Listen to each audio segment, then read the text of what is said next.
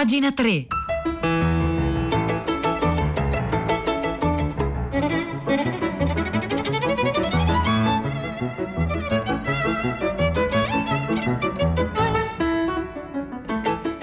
Buongiorno, un saluto da Nicola Lagioia, benvenuti a pagina 3, la cultura nei quotidiani, nelle riviste, nel web, 9 1 minuto 12 secondi di mercoledì 2 dicembre. Oggi festeggiamo con un giorno d'anticipo i 90 anni di un, di un grande artista del, del secondo Novecento che però ha anche qualcosa da dire nel XXI secolo perché Jean-Luc Godard compie 90 anni, domani 3 dicembre. C'è un pezzo molto bello sull'Huffington Post di mm, Giacomo Galanti che prova dire, a, a prendere le misure a Jean-Luc Godard per quanto sia difficile. Suona strano, tra l'altro, a proposito del periodo in cui viviamo, con i cinema chiusi e chissà per quanto tempo ancora celebrare uno degli ultimi totem della settima arte. Forse l'ultimo, si dice sempre però così.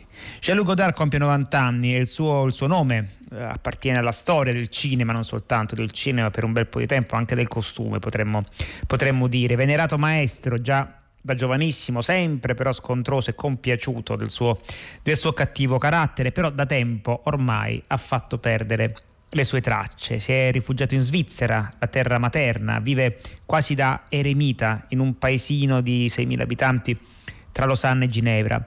Ed è proprio da casa sua che continua a studiare ogni tipo di linguaggio possibile da portare sul grande schermo perché appunto i film di Jean-Luc Godard continuano a, mm, continuano a, mm, a, esserci, a essere proiettati, a essere prodotti, sono film sempre però più difficili, molto lontani insomma da quelli che faceva negli anni, negli anni 60. in realtà Godard nasce come, come critico eh, nel fa parte, ruota intorno ai du Cinema, dove insieme appunto a lui ci sono, ci sono appunto artisti su, e futuri registi come Truffaut, come, come Romer, eh, attaccano il cinema tradizionale, c'è un certo modo commerciale di fare i film in Francia, i giovani turchi del cinema francese vengono chiamati e si contrappongono appunto al, ehm, a quello che era considerato all'epoca insomma, il, il, il, film, il cinema istituzionale francese e loro oppongono tutta una serie di registi, brandiscono prima ancora di diventare loro registi, cioè prima ancora che Truffaut Godard diventino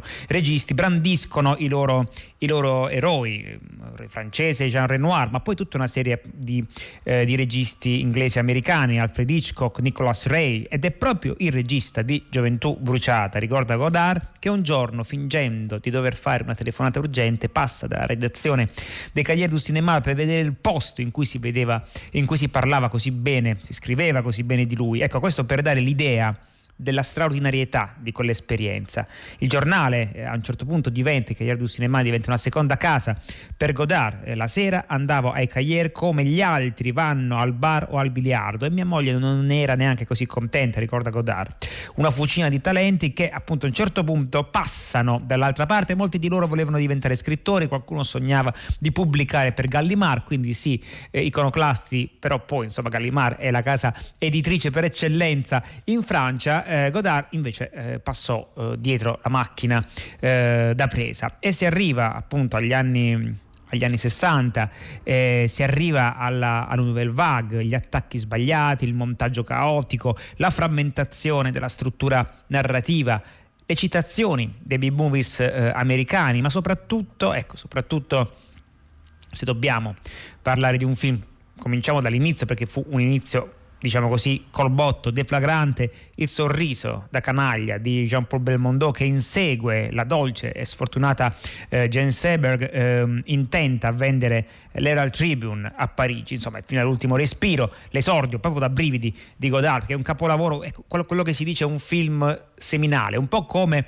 Velvet Underground e Nico fu un disco seminale, cioè vale a dire che segna un prima e un dopo. Tutti quanti gli altri hanno dovuto fare i conti con un film come Fino all'ultimo respiro che ha dato tanti, eh, tanti, tanti eredi eh, sia in Europa ma soprattutto per esempio negli Stati Uniti. Se si pensa alla New Hollywood eh, degli anni 70 vi, vi consiglio di andarvi a rivedere o a vedere perché poi passano gli anni e alcuni film si perdono. Main Streets di Martin Scorsese, uno non se lo immaginerebbe Martin Scorsese come erede di Godard, ne parlavamo l'altro giorno a proposito di Taxi Driver, eppure molto è preso da lì, ma anche lo stesso eh, Quentin Tarantino prende moltissimo per quanto riguarda la decostruzione, la ricostruzione eh, della, del suo cinema, della, della, sua linea spezzettata, narrativa, soprattutto all'inizio quando sembrava una grandissima novità, Le Iene e Pulp Fiction, se uno si andava a rivedere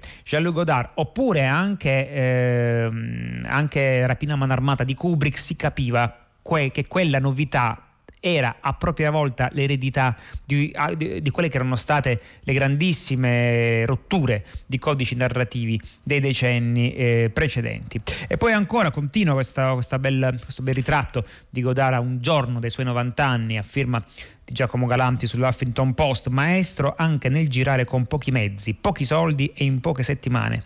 Eh, nei sette anni, dopo fino all'ultimo respiro, Godard firma La bellezza di 14 film, cioè a un certo punto fu uh, un cineasta veramente compulsivo, di cui alcuni indimenticabili, basti pensare a questa la mia vita con uh, Anna Carina, prima moglie e musa, oppure Il disprezzo, ecco, Il disprezzo è un film che io consiglierei a chi non l'ha visto di, eh, di, vederlo in versione originale perché poi fu fatto a pezzi eh, dal, dal, montaggio della produzione soprattutto americana preso dal libro di Alberto Moravia girato a Capri a Villa eh, Malaparte con Brigitte Bardot e c'è anche un cameo di Fritz Lang veramente memorabile Vado a memoria, eh, Fritz Lang in quel film a un certo punto, eh, parafrasando, visto che i tempi sono cambiati, non siamo più ai tempi della seconda guerra mondiale, ma ai tempi del boom economico, parafrasando Goebbels, no? Goebbels diceva quando vedo un intellettuale metto mano alla pistola e lì appunto Fritz Lang davanti a un regista un po' recalcitrante,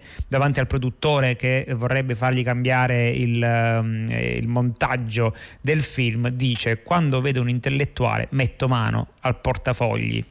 E, insomma, quindi, mh, mm, eh, poi Bertolucci, si parla anche di Bernardo Bertolucci di cui parlavamo l'altro giorno, che appunto vede in Godard un fratello maggiore, un maestro e al tempo stesso anche una specie di Ehm, di padre o di maestro, per dirla con Pasolini, da mangiare in salsa piccante. Lo premia a Venezia quando diventa presidente di giuria con la Palma d'Oro, ma spesso appunto gli tende degli amorevoli agguati. C'è un film di Bertolucci, non mi ricordo quale, in cui a un certo punto Bertolucci, eh, prendendo in giro un cineasta che, non, um, che, che praticamente sarebbe Godard, dà il suo vero indirizzo di casa e numero, e numero di telefono, procurando a Godard non pochi, eh, non pochi guai mai.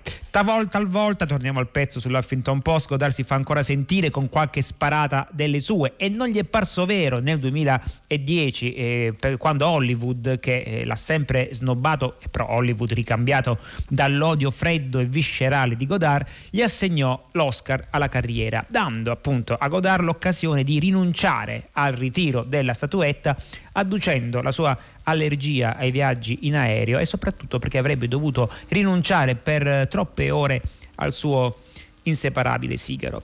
Eh, appunto, poi mm, non manca mai di cantare il De Profundis al cinema che secondo lui sarebbe ormai completamente svenduto alla tv e al denaro, ma di sicuro anche oggi, appunto, pur sempre misantropo e inaccessibile con 90 candeline da spegnere eh, domani, non se ne starà probabilmente con le mani in mano. E quindi buon compleanno a Jean-Luc Godard e il pezzo eh, di Giacomo Galanti abbiamo, a cui abbiamo fatto cenno lo trovate sull'Huffington Post in rete.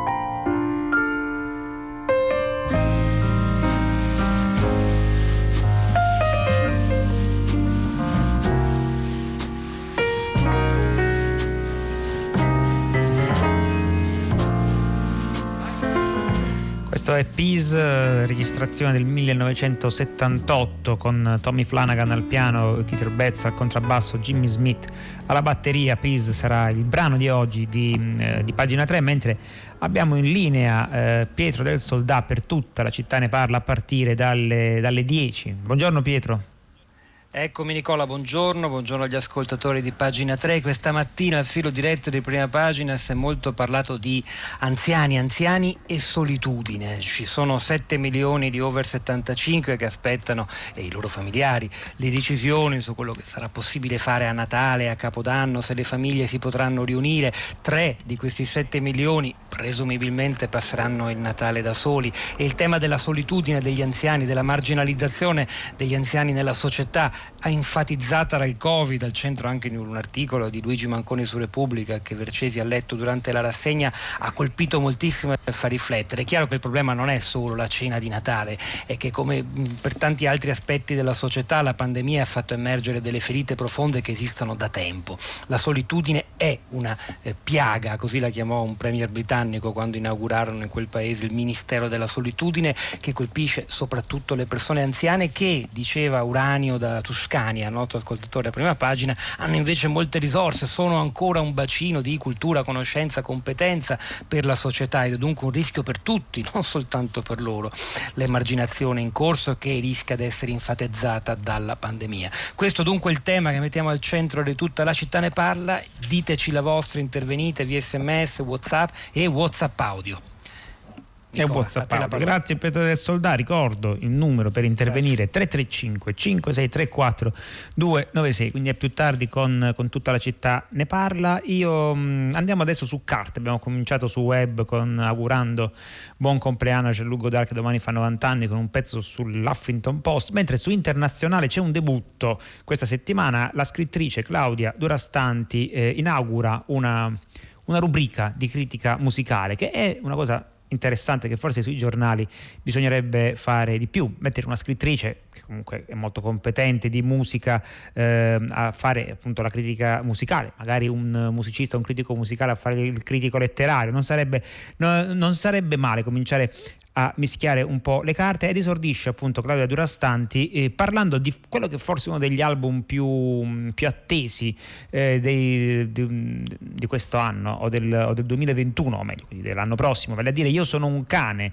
eh, musicista che ha fatto al tempo stesso della ricerca e del recupero della forma canzone, la sua, la sua cifra, ed è uscito appunto questo singolo. Quando è uscito a novembre, scrive Claudia Durastanti su um, Internazionale, il primo brano inedito di Io sono un cane dei tempi di Die, preludio di un disco molto atteso intitolato Ira, la questione appunto della ricerca è emersa subito, stagliandosi in maniera perentoria rispetto ai suoni di questo valzer gentile e contemporaneo. Jacopo Incani, che sarebbe appunto il vero nome di Io sono un cane, che è un nome d'arte, dice parole vecchie senza sciuparle, svelando il suo rispetto per il presente e le inquietudini. In realtà il segreto di novembre è semplice, è una canzone che si memorizza come una poesia e non come un meme. Ne scrive anche Giulia Cavalieri vedere su Minimet Morale, quindi insomma il nuovo album di Io sono un cane è uno dei più attesi dei prossimi, dei prossimi mesi, parleremo ancora di musica e andremo più ancora più sul classico, sempre però di musica leggera si parla. Intanto appunto la nuova rubrica di critica musicale su internazionale firma Claudia Durastanti.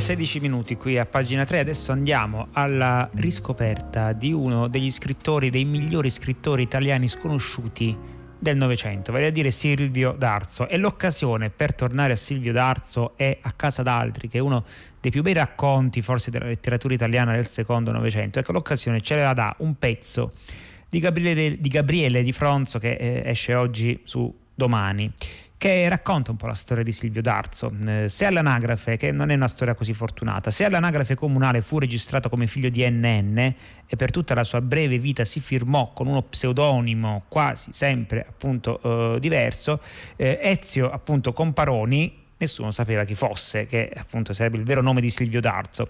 Ma da ragazzo leggeva Hemingway e Faulkner, eh, con gli amici si salutava citando eh, il Lord Jim di Conrad. Ecco, qual è il suo pseudonimo più celebre? Perché non è, eh, non è l'unico Silvio D'Arzo, appunto è Silvio D'Arzo. Lo scrittore sconosciuto, più conosciuto del Novecento italiano, scrive Gabriele Di Fronzo. Ehm, scrittore straordinario e sfuggente, angelico e diabolico, questo lo diceva Attilio eh, Bertolucci e poi appunto Casa d'Altri, dicevamo, pubblicato un anno dopo la sua morte, che Eugenio Montale definì un racconto perfetto. Fu precoce Silvio D'Arzo, almeno quanto poi però sarà sfortunato. A 16 anni conseguì la maturità classica da privatista, a 21 si laureò all'Università di, di Bologna, vinse un concorso, ma il problema è che non riusciva a, a pubblicare. Gli editori rispondevano picche a gran parte delle sue proposte. In una lettera Vallecchi rifiutava il racconto Ragazzo in città con queste parole, teniamo ad assicurarvi che lo abbiamo letto con simpatia e piacere, tuttavia. Poco dopo Einaudi, abbiamo letto con vivo interesse il suo racconto, è una cosa certo notevole ma non ha la densità di un libro, è un'esile novella e per fortuna che Darzo non lesse la scheda in cui Natalia Ginsburg lo definiva un racconto certo di grande verità e impegno ma con un fiato da passerotto, eppure anche passerotti, come dire, hanno, sebbene intonati, possono dire la loro con una certa grazia, altrimenti eh, non ritrovabili. Nella sua fotografia più conosciuta, Darzo guarda lontano, sembra portare il broncio per qualcosa che è appena accaduto, i capelli massaggiati con la brillantina, però con il risultato forse imprevisto che appaiono smossi dal vento. Somiglia a un aviatore appena sceso dal suo abitacolo. Ora, il miglior modo per leggere Darzo, scrive Gabriele Di Fronzo, il modo impossibile, ma lo stesso ideale sarebbe leggerlo in una stanza completamente insonorizzata, con le pareti, il soffitto e il pavimento rivestiti con pannelli di lana di vetro che assorbono qualunque suono e rendono impossibile ogni eco. Così si sentirebbe dei suoi racconti il fruscio dell'erba medica, lo scrosciare dell'acqua, il crepitare di un albero già morto, i passi sui sentieri invetriati di ghiaccio e quegli infiniti rumori che nessuno sa mai cosa siano e che sembrano venire su poco a poco dal cuore stesso della notte. Ecco che bella questa espressione, non la trovavo da parecchio tempo, i sentieri invetriati dal ghiaccio, che mi fa venire in mente una celeberrima poesia, l'invetriata di, di, Dino Campana. Ma torniamo a Silvio D'Arzo. Ecco, eh, D'Arzo scriveva come chi, quando qualcuno, questa è una bella immagine di Gabriele Di Fronto su domani sulla sulla scrittura, sull'immaginare, no? eh, sull'andare, sul figurarsi, sul ragionare per immagini rispetto a ciò che è impalpabile, no? lo stile di un autore. D'Arzo scriveva come chi, quando qualcuno in quella stessa camera si sta svestendo o rivestendo, si volta verso il muro e qualunque cosa accada non si girerà finché non sarà certo di poterlo fare. E scriveva ciò che di solito si confessa al buio, dunque di spalle e nell'oscurità e nelle narici l'odore di radice bagnata. Poi appunto visto il, in qualche modo quello, quello, quello che si è detto quello che si è detto prima con un po' forse di, di crudeltà o, o, di rimpianto, insomma Gabriele Di Fronzo scrive, cambiando uh, autore, in questo caso andando da un autore sfortunato ad un'autrice fortunatissima, quando in una casa nei pressi della Princeton University, una giornalista della Paris Review domandò a Margaret Atwood quale fosse la più grande gratificazione che avesse mai ricevuto come scrittrice, lei raccontò questo episodio. Stava camminando fra le vetrine e la folla di un centro commerciale di Copenaghen quando vide un gruppo di danzatori inuit con i visi dipinti e le coperte di pelliccia a impersonare le bestie, gli spiriti e i mostri della loro tradizione. Danzavano, le dita erano allungate in artigli e strani pezzi di legno nelle orecchie ne distorcevano le guance. Ringhiavano e rivolgevano versi raccapriccianti passanti. Poi però, d'un tratto, uno di loro lasciò il gruppo e lei si avvicinò. Quando le fu vicina, le chiese se fosse Margaret Atwood. Lei gli rispose di sì e lui allora le disse molto gentilmente, quindi smettendo di grugnire, io amo i suoi libri. Ecco, purtroppo Silvio D'Arzo non ha eh, avuto questa, eh, ma neanche simili eh, gratificazioni, cioè quello di essere riconosciuto per la sua arte lontano da casa, però appunto possiamo recuperare noi, recuperandolo, leggendolo, cominciando magari da casa d'altri. Ecco, riscoprire Silvio D'Arzo, un pezzo di Gabriele Di Fronzo oggi su Domani.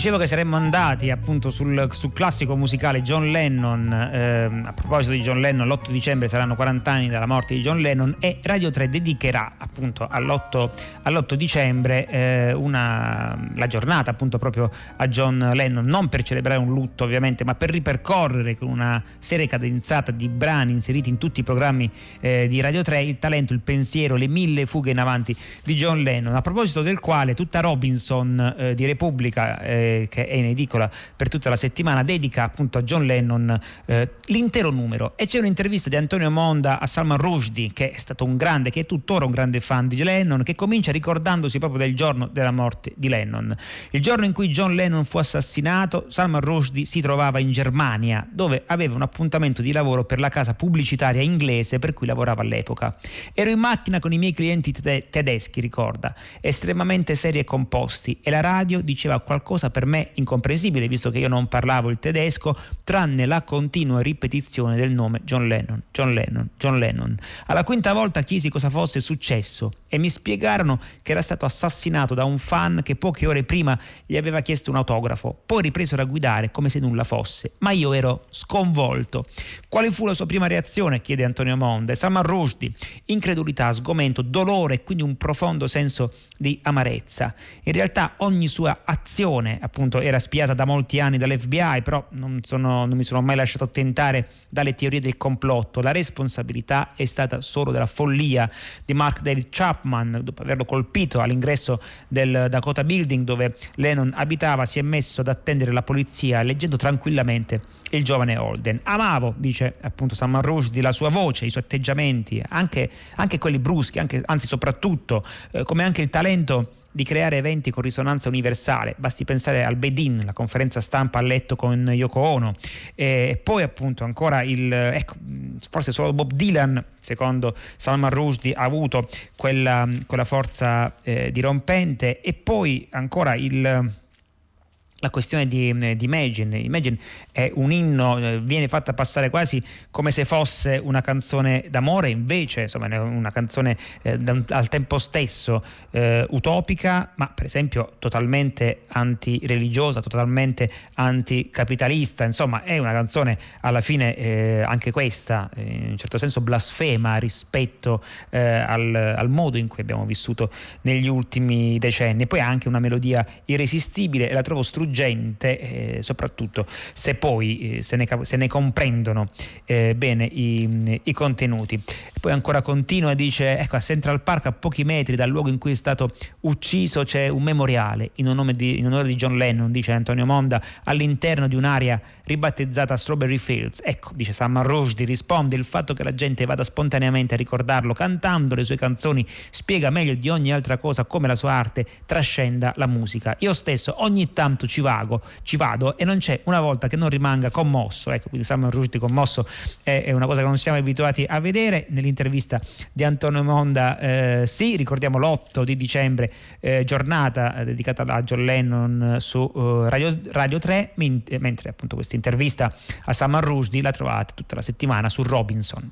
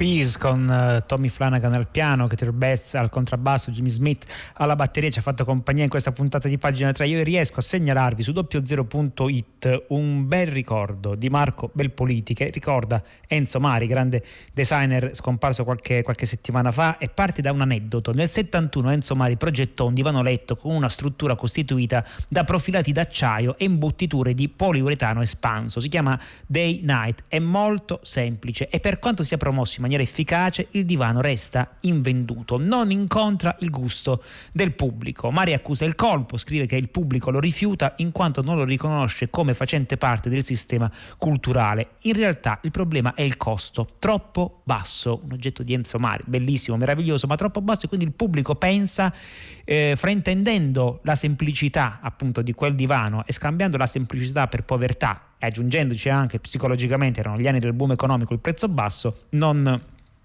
non, eh, non, lo acquista. Intanto il divano finisce nel suo studio dove passano a trovarlo alcuni leader del movimento studentesco. E allora Mari chiede come, ehm, che cosa vi sembra questo divano. I suoi ospiti dicono a sua volta come mai hai progettato un mobile così brutto, brutto. Il designer interroga i suoi ospiti co- su come immaginano un divano letto e le risposte sono disarmanti perché descrivono un letto che somiglia a quelli prodotti in Brianza per gli sceicchi arabi che ovviamente per Enzo Mari che invece era un maestro proprio di, di semplicità quasi monacale, ecco, è un colpo duro che però poi lo porta a, eh, scrive Belpoliti in un pezzo eh, lunghissimo, a riflettere su ciò che vorrà fare eh, nel futuro e ovviamente non si metterà a fare divani per sceicchi arabi, ma appunto indirizzerà sempre di più in maniera efficace appunto questa, eh, questa sua essenzialità. Pezzo molto bello, eh, molto lungo di Marco Belpoliti su Enzo Mari, lo trovate su doppiozero.it, è il momento dei saluti e cioè di passare il microfono a primo movimento con Arturo Stalteri, vi ringrazio per l'ascolto, con me vi ringraziano ehm, eh, Mauro Tonini in console, Piero Pugliese in regia, Marzia Coronati in redazione, Maria Chiara Beranec, curatrice del programma. L'appuntamento con pagina 3 per domani alle 9. Un saluto da Nicola La Gioia.